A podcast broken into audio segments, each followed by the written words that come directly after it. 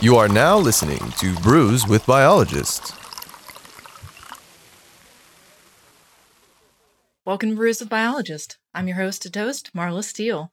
I'm here today with my friend Dan Varland. Dan is from Washington and he specializes in raptors. Uh, among his interests, he also enjoys hiking and. Well, I enjoy camping, uh, kayaking, canoeing, and bicycling. Interesting. So uh, essentially, you like going outside a lot. Oh, yeah. you bet I do. You bet I do. Uh, that's a novel trait for biologists, right? well, I think that's one of the reasons we choose the field of, of wildlife biology. We like getting outdoors and interacting with nature. Yeah, that was that was always my dream. It's like I was getting out of high school and it was okay. I want to avoid business. I want to avoid politics, and I want to get paid to go camping. I did not manage to avoid the business and politics, but yeah, I occasionally get to pay to go camping. So you know, I'll I'll take it. It's more often good than not. well, yeah, you know, uh, when I got my master's degree at Eastern Illinois University, I my research was on the breeding birds uh, of the floodplain forest, the bottomland forest, and so I would walk the uh, forest lands alongside of the river uh, and periodically through the spring while the birds were singing and document uh, their occurrence over over several months time. And also we my advisor and i made two canoe trips down the river. So i got to go canoeing as part of my master's degree which was wonderful. Really? Yeah. So most people would think that like of all the things that you would do if you're supervisor like you would get coffee or maybe have a meeting but Canoeing isn't really what you would consider a norm. Was it awkward? Was it fun? Did it build a sense of camaraderie? Uh, it, it, built a little bit of a sense of com- camaraderie. I remember this was the summer in in in, in South Central Illinois or East Central Illinois. It was very hot, and uh, uh, he had to stand outside his car and wait for me. And he kidded me, "Ah, what are you trying to bake me or what?" You know. But we had a good. while I was getting ready to go with him to the river, you know. Mm-hmm. But uh, yeah, it, it, it helped a lot. He was, uh, you know, um, a great guy, and uh, it, it did help build a little relationship between us to actually do do that kind of field work together. It was great. His name was uh, Barry Hunt. Barry Hunt. Dr. Barry Hunt. Yep. Yeah, the, those relationships are important. That was one of the first things I learned is when you look into a graduate program, not only look at the program itself, the university and what they specialize in, but the person that you're working with, you're working with side by side for possibly over six, seven years. Mm-hmm. And they're not just your supervisors or your teachers. I mean, they're your, your mentors. Yeah, and it has to be someone you're comfortable with. Yeah. You, you want to make sure uh, of that. And I certainly found that for both my master's and my PhD. It's always seemed to be like you're carrying a sense of legacy. Like you're leaving your advisor's lab, but you're carrying his legacy with him. And, mm-hmm. Yeah. Yeah. So, overall, how long have you been in the game? Uh, 43 years. 43 years. Wow. That's. I'll turn 67 uh, November 25th of this year. well, congratulations. yeah. So this year being 2019. 2019. all right. Yeah. So over 40 years. That's yeah. Uh, and this that much time dedicated to biology. How when did you first know that you wanted to do this? Well, uh, let's see. I uh, was a Boy Scout in. Well, I started in Cub Scouts and then went into Boy Scouts. Uh, Cub Scouts, of course, in grade school, and then on into Boy Scouts, middle school, and high school. We had a really good troop, and we got out and went camping, and uh, I became an Eagle scout and and through that process uh, you get you need 21 merit badges. So i got the nature study merit badge and the reptile study merit badge. And i must admit i didn't get the bird study merit badge and i'm not sure why but uh, really? I got a few others uh, in that field environmental science and things and mm-hmm. that really uh, piqued my interest. And and so when i graduated from high school in 1970 um, by the way, I was in the third of my high school class that made the top two thirds possible. Oh, I wasn't a real motivated student in high school, uh, you know, and and so um, I was able to get into college, but I had to go to summer school first to prove myself, which I did. And uh, given my uh, interest and my scouting background, I decided to major in zoology, which is the study of animals. hmm Uh, and so I, I, I- I kept it, you know, broad, of course, at that point. Um, it seemed to be where my heart was. And so um, I majored in zoology, and several years into it, I took a course in ornithology, which is the study of birds. Right. And that really piqued my interest. And uh, I thought, man, this is for me, you know. And within the bird uh, realm, raptors are a very special subset of the total. And uh, as I first got into, you know, the field and the, my interest, I I knew that I thought uh, my favorites were the raptors, but I didn't do very much about it. But that's Mhm. where God started. And so uh, after uh, I got my bachelor's degree, um, I thought, well, uh, I think I'll get a master's in zoology, and from there I could maybe go into a, a wildlife career, or I could maybe become a teacher with a Mhm. master's degree. Uh, and so I went back to the same university, Eastern Illinois, for my master's.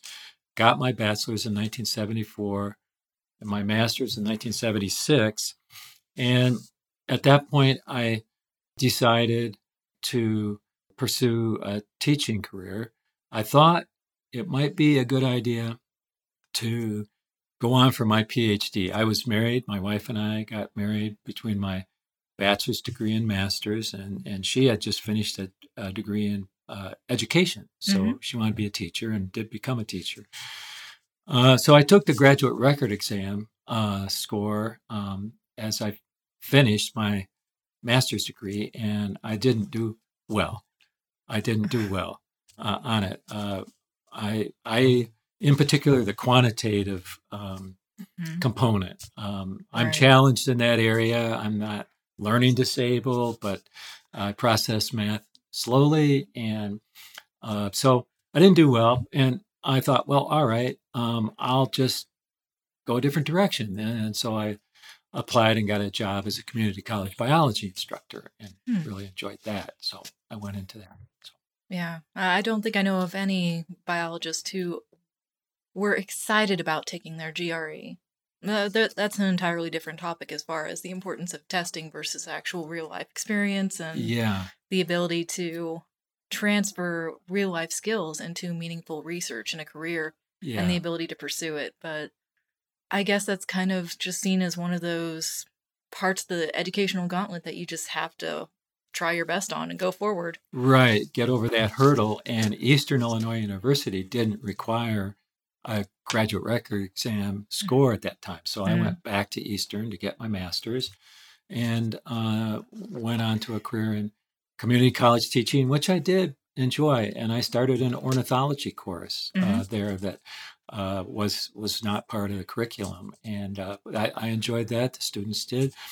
But as the years went on, I decided, you know, this raptor thing is really for me. And so I got into banding uh, raptors. I was an apprentice under a master bander, and I was banding great horned owls and red tailed hawks, and uh, where I was teaching in Iowa, Mhm. uh, Iowa Western Community College in a little town called Clarinda, and enjoying that. And over a number of years' time, I became a master bander myself.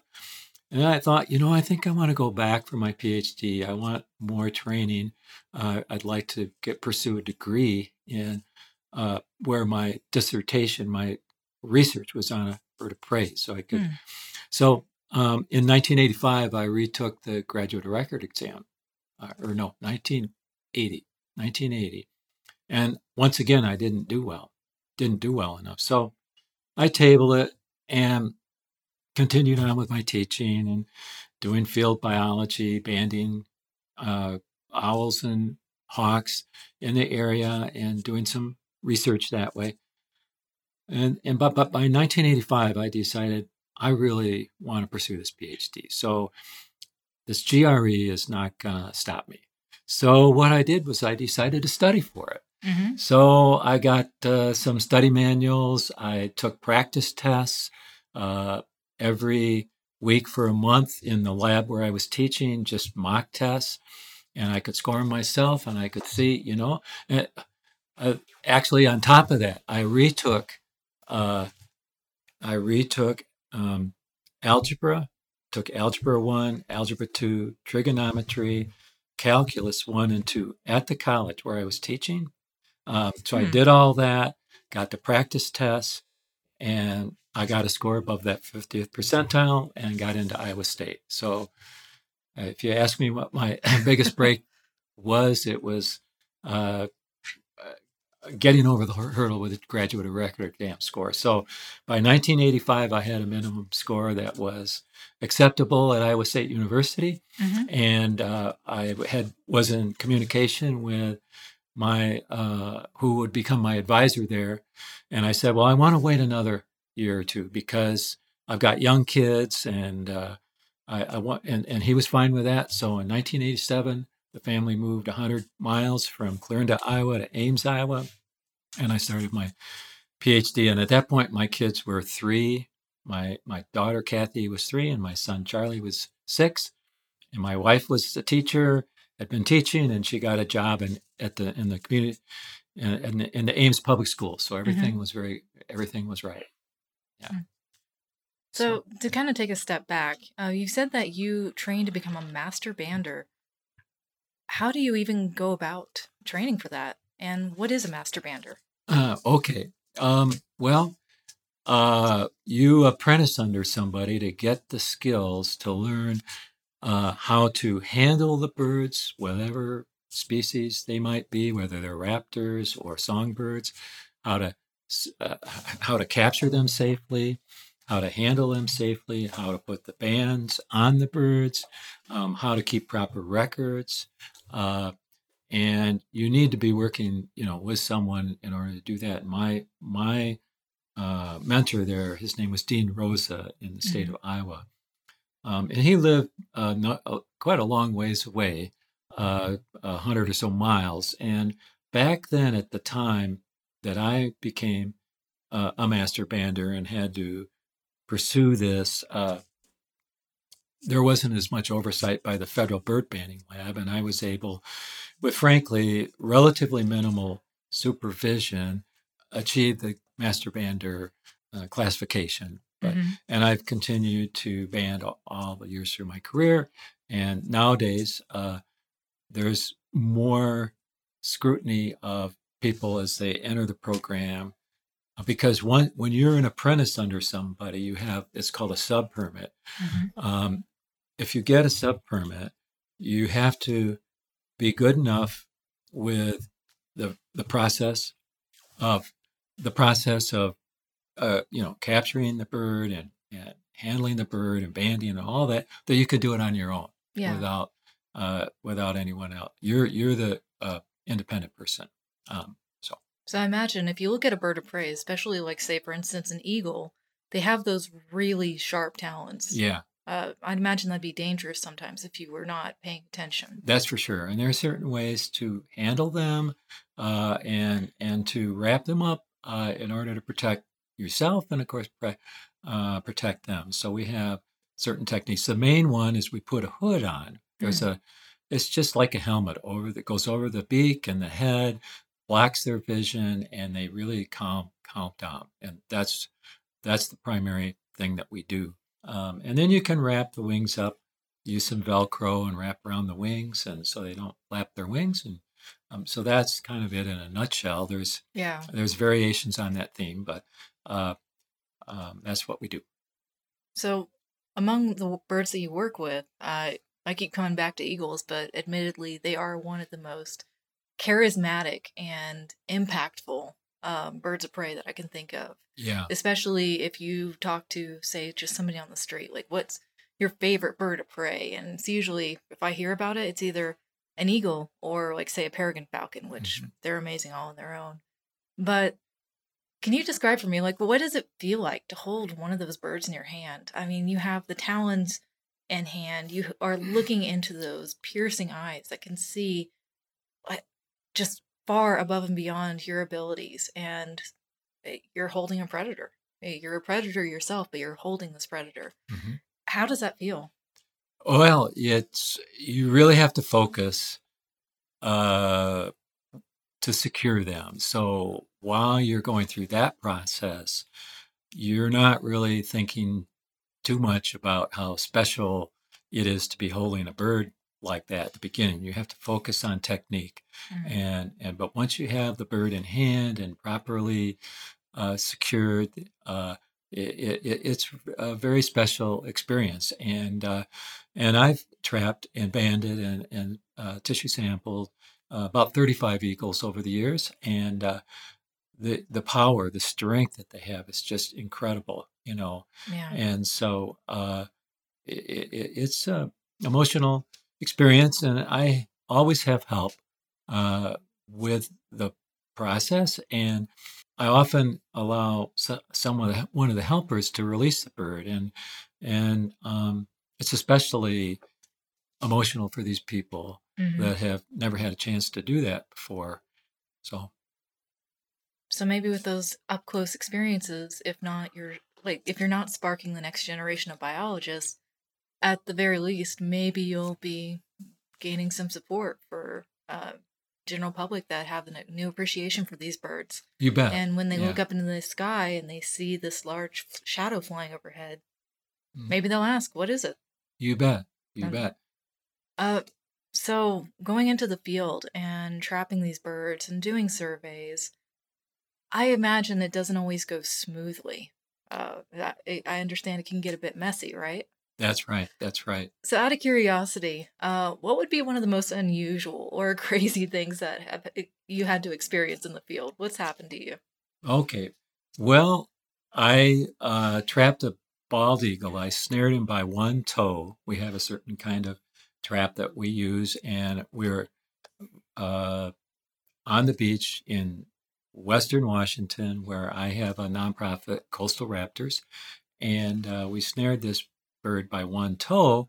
Uh, he was perched on a on a sign that said "No clam digging," and he, following came the off the perch, went down for the the bait, and got Mhm. snared by one toe, and promptly decided to fly Mhm. west toward Japan. You know, so he flew out about a hundred yards offshore and landed in the water. So he's snared by one toe.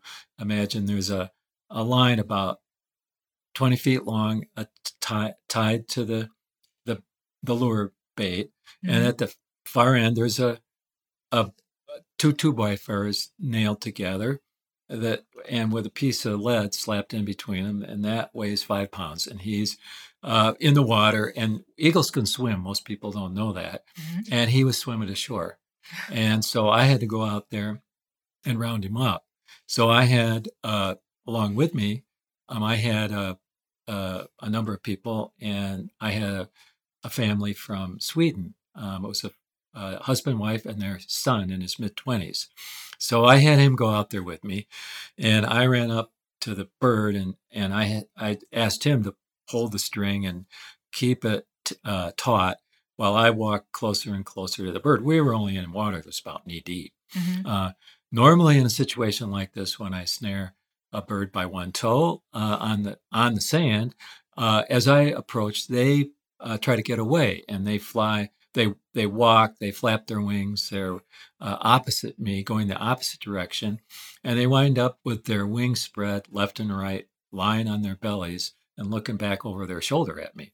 So Mhm. I can put my hand on their back and push them to the ground, just and uh, you know uh, gently push them down so their belly's in the sand, and then put my hands uh, under the body and grab the legs and bring them up. Well, this bird was in the water, so uh, I couldn't do that, and I managed to get one leg. I don't even remember quite how, how and he got me with the other one. oh, Yeah, with the back claw.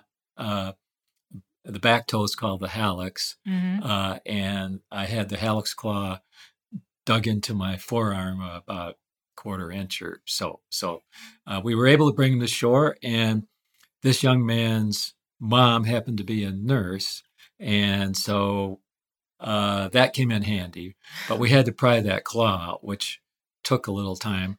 We used something called a cotter key Mhm. extractor, which was a plastic handled tool with a, a metal uh, piece that uh, imagine a cane uh, projected forward and it had a hook on the end. So we we just hooked it. Imagine hooking a cane around a talon, I mean, a candy cane. You know, Mhm. imagine that. So we um, hooked that hook part around the talon and pulled very, very hard. And we were able to get that loose. And then she, we had some, you know, little antibiotic, bi- biotic and some bandages, and she took care of that. And then I got a few butterfly stitches later in the day. So So your day comprised of you have this bird in hand almost. He he decides to fly to Japan because obviously it's safer, better Yeah. fish, and maybe he won't get uh, harassed by um, by raptor biologist. And then both you and him take a cold bath, Mhm. and then you decide to arm wrestle. yeah, that's what, pretty much what happened. Just summarize. That- pretty much what happened and and then while we had him in hand of course we we put the bands on him uh, we put a, a visual identification band on one leg Mhm. and each one of those has its own unique alpha numeric code Mhm. uh, and in this case i had a number of choices and i chose bo he was kind of a stinker so b over o uh, so we put that on one leg and this this is a green band with B, the letter capital letter B, and the capital letter O up below it, B above, O below, and the whole band stands about a half inch tall Mhm. and wraps around the leg, and we rivet it on. And then on the other leg, we put a silver U.S. Geologic Survey band, and that one has uh, a one eight hundred phone number and a very long number that is amounts to the same thing as a social security number. It's the bird's own unique number, and that uh, that um, you cannot see that unless you find the bird, recapture the bird, or find the bird dead. Now the other band, you can um, don't have to recapture the bird. You can read the the band through a spotting scope uh, or uh, through uh, these days primarily telephoto photography. Mhm. Um, and I have a wonderful uh, Canon camera with a 100 to 400 millimeter zoom. And it's a great way to uh, uh, identify birds that you've got banded. Um, and so this bird has been resighted. It was banded in summer 2015 and it's been resighted dozens of times over over the years since all seasons of the year. So we know the bird's a permanent resident. We took Mhm. measurements. Based on the measurements, it was a male, and it was an adult bird when we banded him, and that meant that he was at least four years old because it Mhm. takes four, uh, on average, um, four to five years to reach the adult plumage. So right. um, sometimes in three, sometimes in six, uh, but uh, the generally speaking, uh, four might uh, or you know, w- four is the good minimum to say, uh, but sometimes even as young as three. Um, Mhm. Anyway, So these are pretty long-lived birds. Um, Yeah. Does the legacy of Bo live on? Uh, Yeah. Did you see him? Does he still kind of give you a dirty look when he flies by? well, I mean, uh, I've seen him in the last couple of weeks. You know, Really? Yeah, because I do surveys regularly on the beach where he was caught, and uh, other people see him, and he's a favorite of many people. He's a, um, and the folks that were with me uh, was a, a a Swedish couple and their son again, hmm and then some of their relatives from the area where I now live, which is outside of Hoquiam, Washington, and then a couple of volunteers from Coastal Raptors, and the folks from Sweden they call him Bo. Bo. It's a little bit nicer of a. yeah, than Bo. Yeah, Yeah, but uh, Bo. to be fair, he didn't grab them. So Yeah, right. Yeah. uh, that's a fantastic story. So, I mean, obviously, in pursuing a career in biology, we have a lot of highs and lows, and there's a lot of effort that goes into that. Um, Mhm. I don't think I know of any biologist who hasn't had kind of a, a rough patch or a hard moment, um, whether Mhm. it be personal or uh, emotional. Like we do we do deal with nature on a daily basis and we deal with trying to figure out this halfway point between, say, anthropogenic disturbance and people's needs for land and material and such. And it can be a bit taxing, tiring sometimes. Uh, sometimes we just have hard things going on in our life, but we still have to go out at 4 a.m. and do these surveys because it's in the middle of the breeding season and we have to be consistent for science or whatnot. So, out of curiosity, what would you say is probably one of the hardest things you've had to deal with or your most challenging part of the work? Um, well, I would say uh, what saddens me uh, is finding out that one of my favorite banded birds has has died.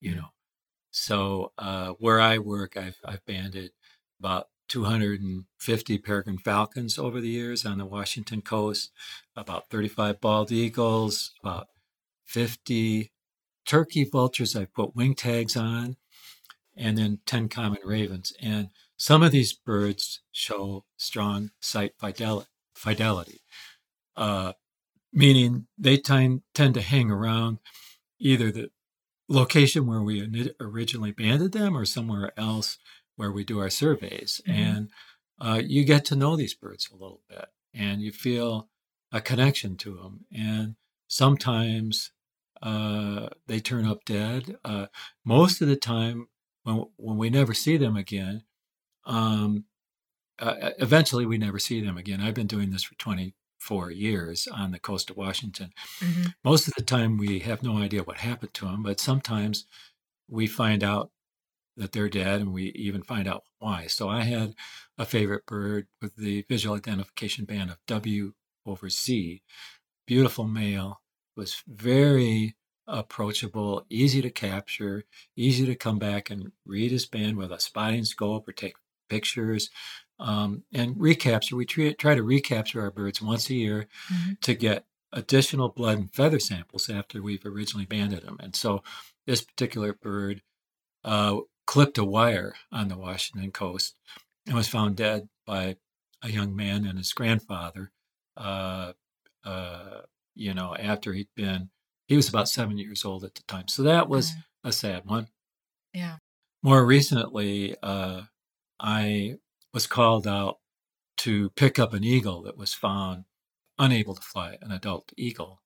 And this was uh, so, as a raptor biologist, when birds go down, people in my community know that I, they can call me and I'll help get them to a rehabilitation center. So I went out to this farm where I, I, I, know the farm, the landowners and things. They, they actually, they actually came to my house and I was working in a yard and they yelled, uh, yelled out to me and they said, we got an eagle down. So they have pasture land. And um, mm-hmm. I followed them out there and we went uh, out, and here was an eagle uh, that clearly had flown into a, a barbed wire fence that they have. They have pasture land, and and so I was able to round the bird up. I called the the veterinarian in our area that is a certified rehabilitator, and um, it was a Saturday night, and they were willing to take it nine o'clock the next morning. So I have a canvas carrier. I put the bird in, and I had hooded the bird um, to calm it. And I decided to keep the hood on overnight. Mm-hmm. And when I got back the next morning, it yeah. was dead. So, so that was a hard one for me. That's probably the hardest one. Yeah, that's um. We do have those collisions with uh, yeah. human outreach, but yeah. So I was planning on driving the bird to the vet, mm-hmm. and I thought, okay, this this uh, canvas carrier I had set beside my vehicle, and I thought, well, I'm going to pick it up, just pick it up by the handle, mm-hmm. and w- when I did that, I knew the bird didn't move. I knew it was dead in there, and I I felt bad because I left the hood on, and the veterinarian said it probably didn't make a difference, but mm-hmm. I really didn't need to keep the hood on the bird overnight. Uh, and, and I just in the back of my mind wonder if that might have made a difference, but the bird, the weight on the bird was, uh, I think it it it it, uh, it had pretty good body mass, but it probably was dehydrated, Mhm. and who knows? Uh, but it, it didn't make it, and that's the hardest one in my career. That one. Well, I mean, I guess the good thing is um, we do see a lot of sad things like that. Um, uh, there, it's na- nature in itself. We have injuries, we have losses, we see um, a lot of death. But I also know biologists are, are working towards trying to save these birds and minimize these impacts. And just having somebody go out there to pull this eagle out of a barbed wire fence is special. It would have been much worse for it to be stuck there Yeah. and slowly died. And that's one thing that I'm curious about. Like, what would you say was your one of your greatest impacts? What have you've had opportunities to really do good? Well, what are one of the things that you're most proud of? Uh, well, I got the Exceptional Service Award for the Raptor Research Foundation, which is a Mhm. scientific society dedicated to um, providing information to the public and scientists, uh, the further understanding of birds of prey. And I've been a member for 40 years, and I volunteered in many capacities over those years.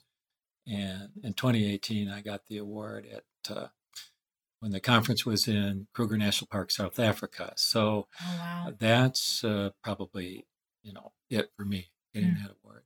Yeah. So you spend all this time uh, volunteering and working with young biologists. It, I imagine it's a, a, a significant investment of both time and money and effort. Yeah. Why bother? Uh, well, uh, I want to make a difference, Mm. and I think that's a good way to do it. I'm service oriented, community oriented, and uh, Raptor Research Foundation is a wonderful organization with over a thousand members, uh, people from 50 countries on six continents, and I volunteer for them. Uh, I'm my impact is broader than it would otherwise be. I've had a, a number of uh, jobs over the years, and we really haven't gotten into that yet. How did I get from Eastern Illinois University to the Washington coast? Mhm. um, and so it just, uh, but it also allow, has allowed me to, you know, learn from people. It's been my continuing education over the years.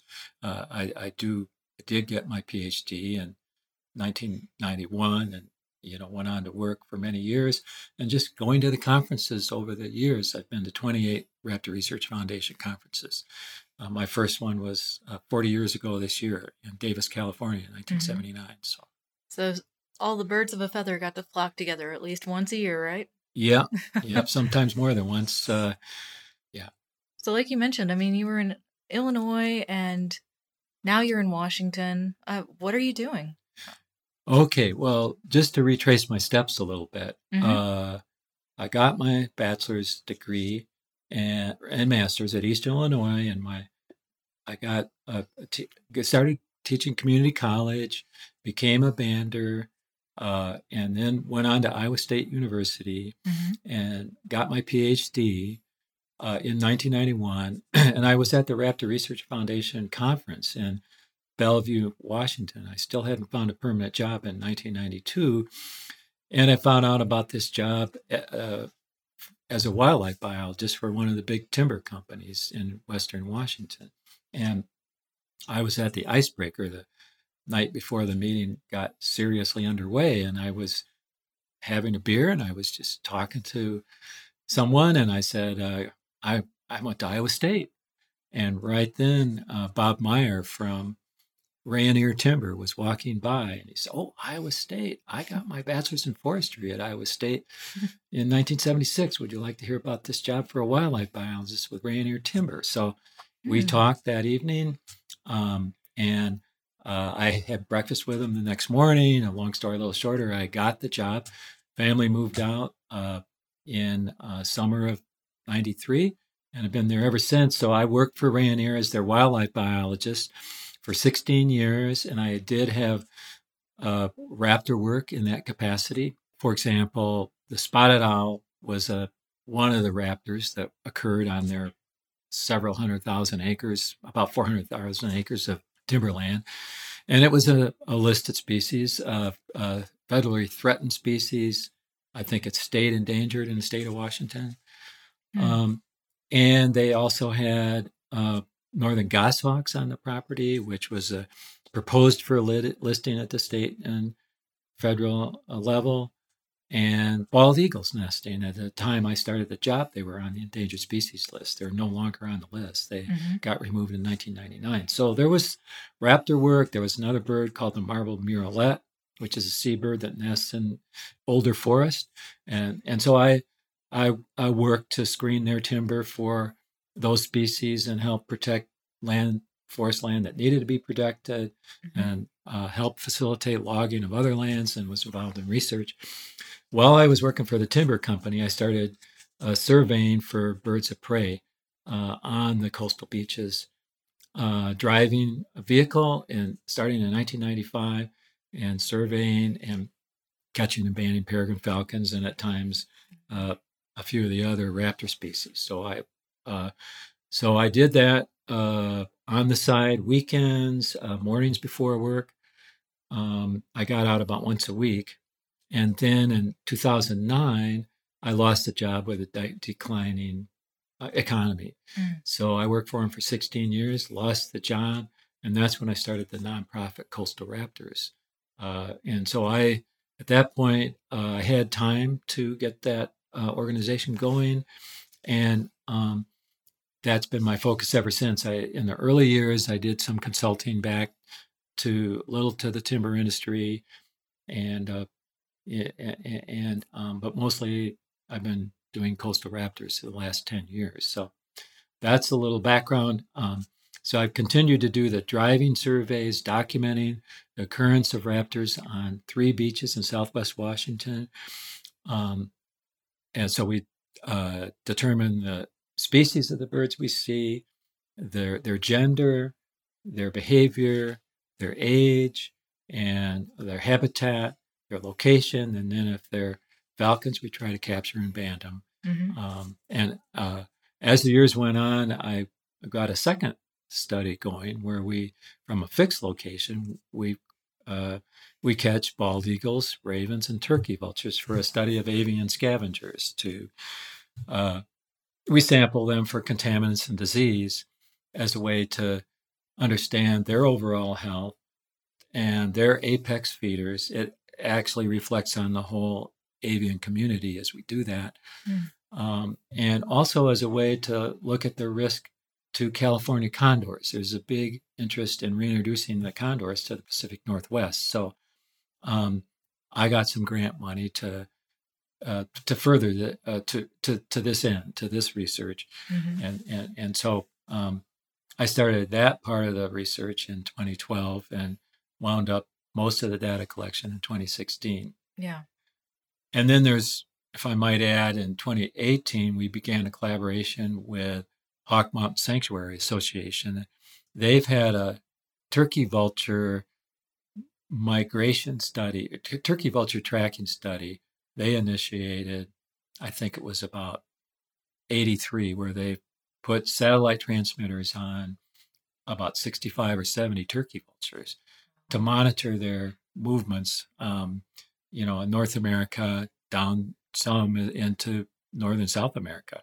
Mm-hmm. Very special research. They had not put transmitters on birds in the Pacific Northwest in the summer. They had trapped some birds in Arizona in the winter, that uh, one or two that went up to the Pacific Northwest for the summer. But they wondered, they wanted to trap some in, in the Pacific Northwest. So we collaborated in 2018 with them, and we had we put satellite transmitters on four turkey vultures. Uh, yeah. I remember the first time I held a turkey vulture. Uh, we were having a walk-in trap, and we, my mentor, took me out there, and we had about ten turkey vultures just perched in our trap, looking relaxed. Uh, they had a carcass in there. They had water.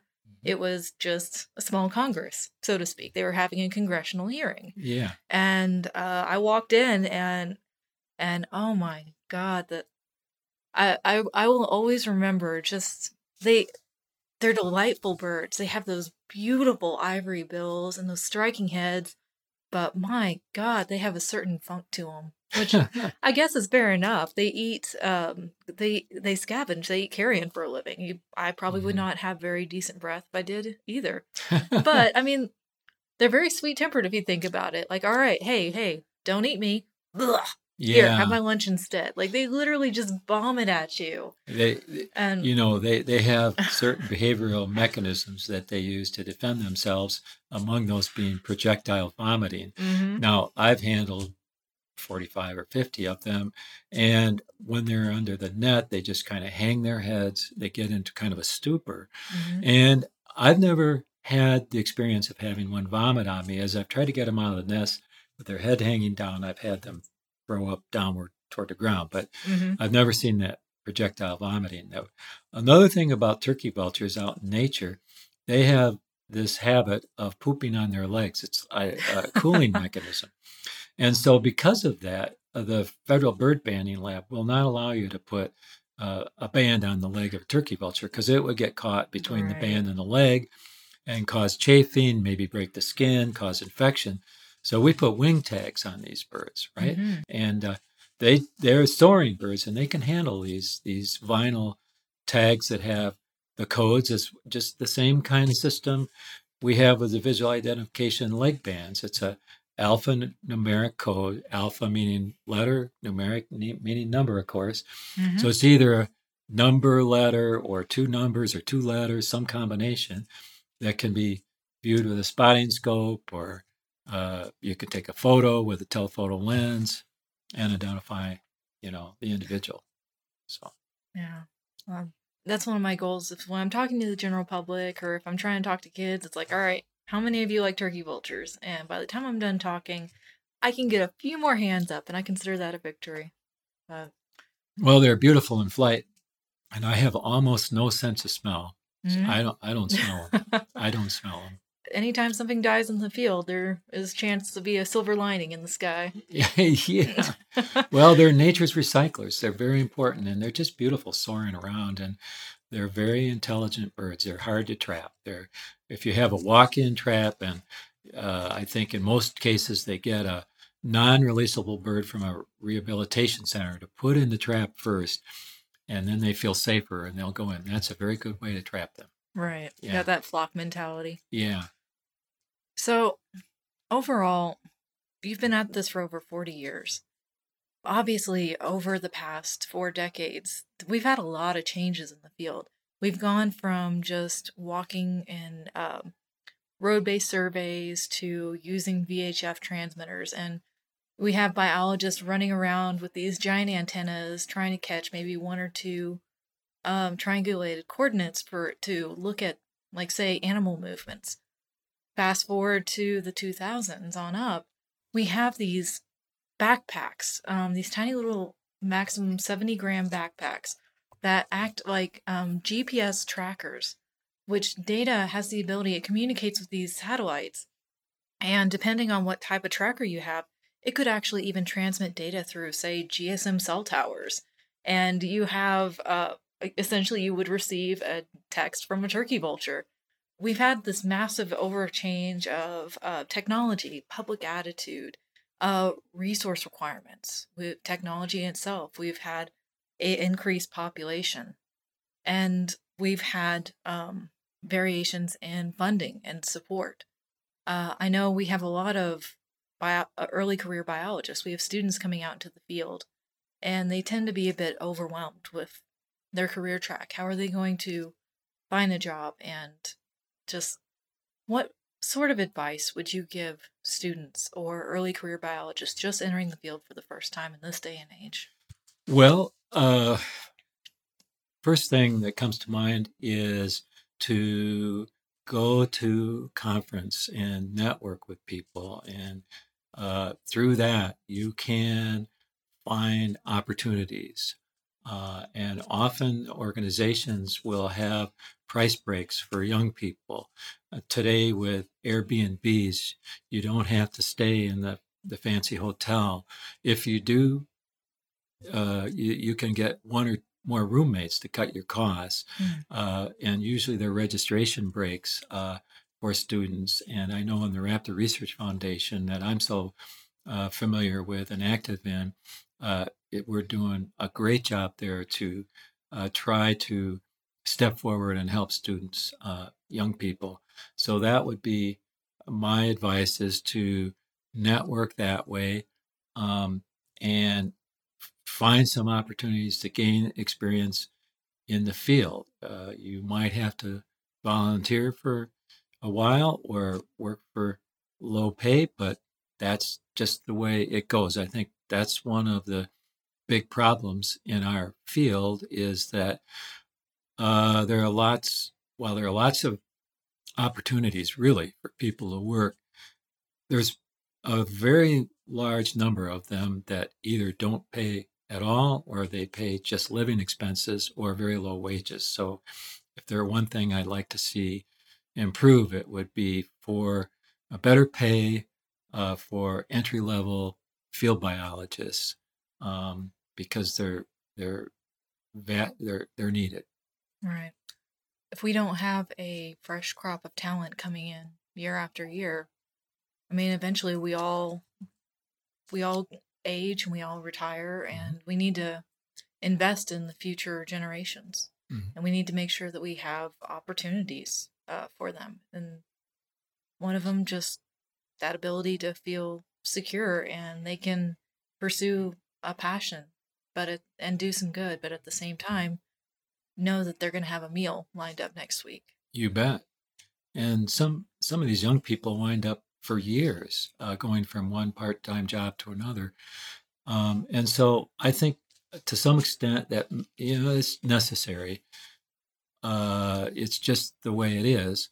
Uh, but um, at some point, people have to cut that off, and a lot of people leave the field because they just haven't been able to make it, which I think is getting now back to the what I said earlier about going to conferences, meeting people over a period of several years. You you begin to be known. You begin to become comfortable with people. They get to know you, and and and that's where uh, opportunities can can arise. Mm. You know, to get it, get you uh, someone uh, out of this rut that often occurs, which tracks people out of the field commonly. Right. So, aside from um, the possibility of higher wages, what do you think needs to change in the field of biology in the future? Well, uh, I don't know what to say about that uh, off the top of my head. I I would say uh, more public support. I'd like to see more effort toward educating the public mm. so that we get their support for the things we're trying to do.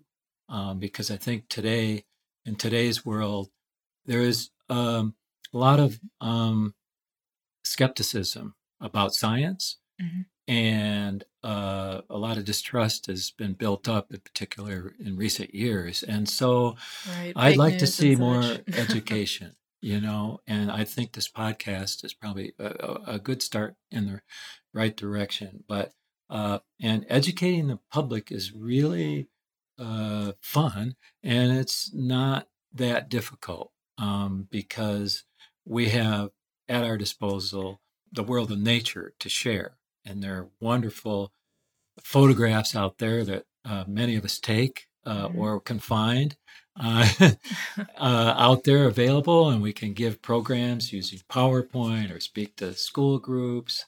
Uh, but I think, um, you know, I'd say I'd like to see more outreach and education um, to help bring about uh, public support to help fund initiatives out there, to uh, conservation initiatives, and things like that.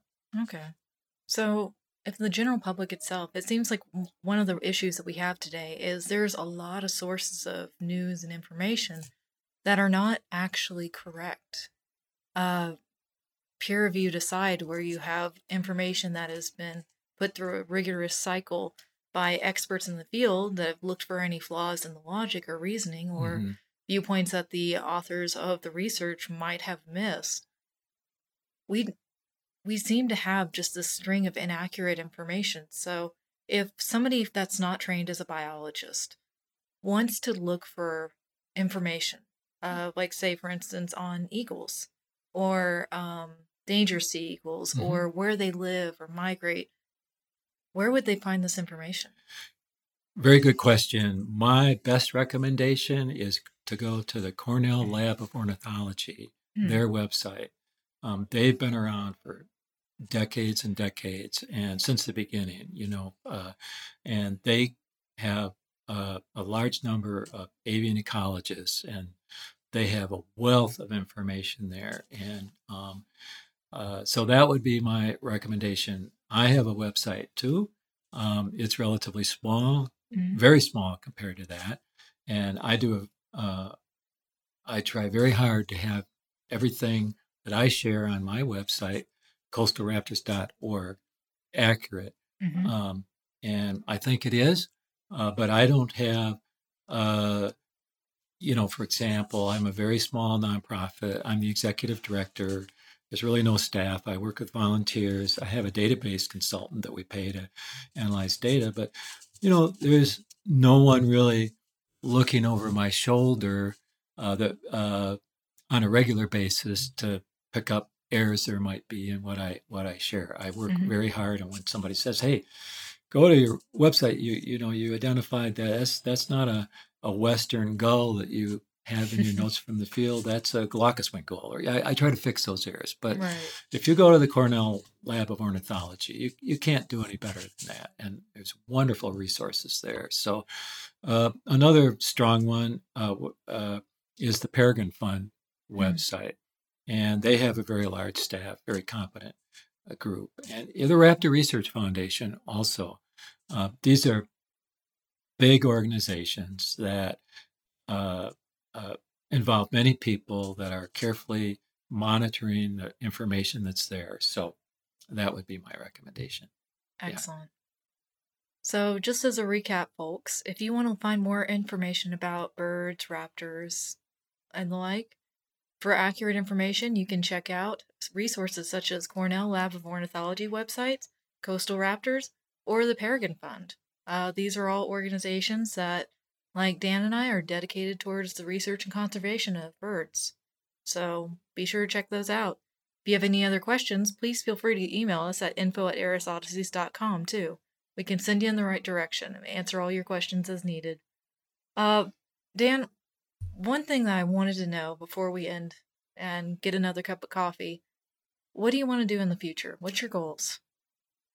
Well, I've been doing this monitoring of raptors on the Washington coast uh, going on 25 years now. So, uh, what I want to do in in the future is work to get more of the data that I've collected over these years out in the published peer-reviewed literature. And I've got two, three papers in mind, in particular, and then uh, after that, I I would like to maybe do a popular book for people, that, Mm. for the public, on the wonderful raptor resource that I've been studying for for, for the last forty plus years. So Interesting.